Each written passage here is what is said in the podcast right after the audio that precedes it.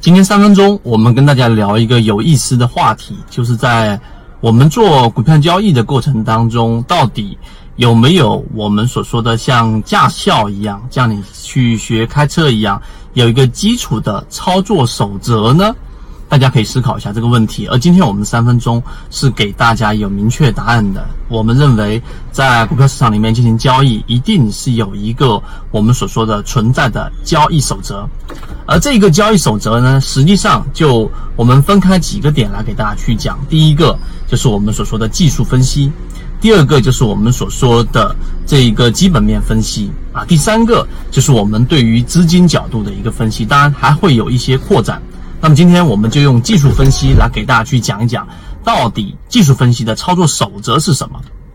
第一，技术分析它一定是有一个底层原理的，例如说，所有人对于趋势一旦形成的个股更容易去买入，对吧？例如说，当一只个股出现一定涨幅之后，所有人都会在将近百分之十到百分之十五以内的利润情况之下，考虑要把股票给卖掉，这也是存在的。第三个，就当一只个股连续达到一个价格，但是它总是没办法突破，这个时候形成的压力，每一次第一次你没有去啊把股票给卖掉，第二次它就已经动摇了你，第三次的时候，并且出现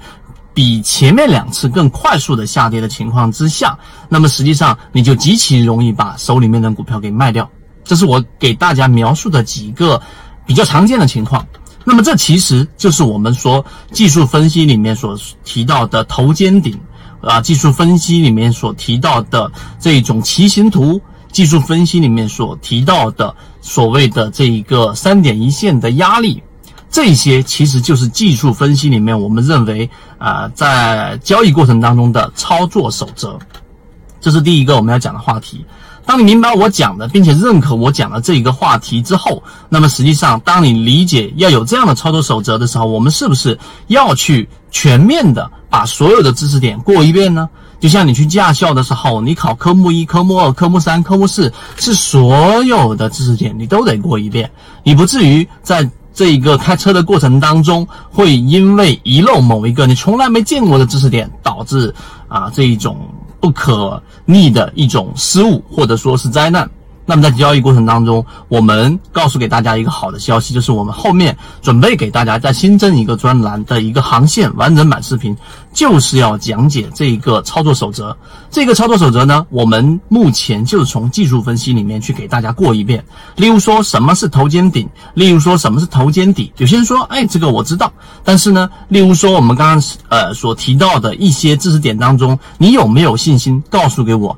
所有的知识点你都过过？一遍呢？啊，当然，我们呃考过所有从业资格证，考过所有投资分析的，我们很清楚这些知识点其实都已经过了一遍，并且对我们交易来说，有一部分是有用的，有一部分是没用的，但我们都得过一遍。就像开车，你去驾校，你去考试，你去学习的过程当中，有一些点可能你开一辈子车你都遇不上，也用不上，但这个能说明什么呢？这个能说明。你就不需要过这些知识点了吗？我们认为答案是否定的。所以第三点，我们会有完整版的视频呈现给大家，这对大家来说是一个很利好的消息。也许你得通过看过很多的书籍之后，经过十年、二十年的交易之后，你已经掌握了一个啊类似于老司机的交易手册。但是呢，你愿意拿那么多的时间在市场里面，甚至要交这么多的学费，在市场里面去摸爬滚打之后，才有可能得到这个结论。还是我们说站在巨人的肩膀上，我们把已经有的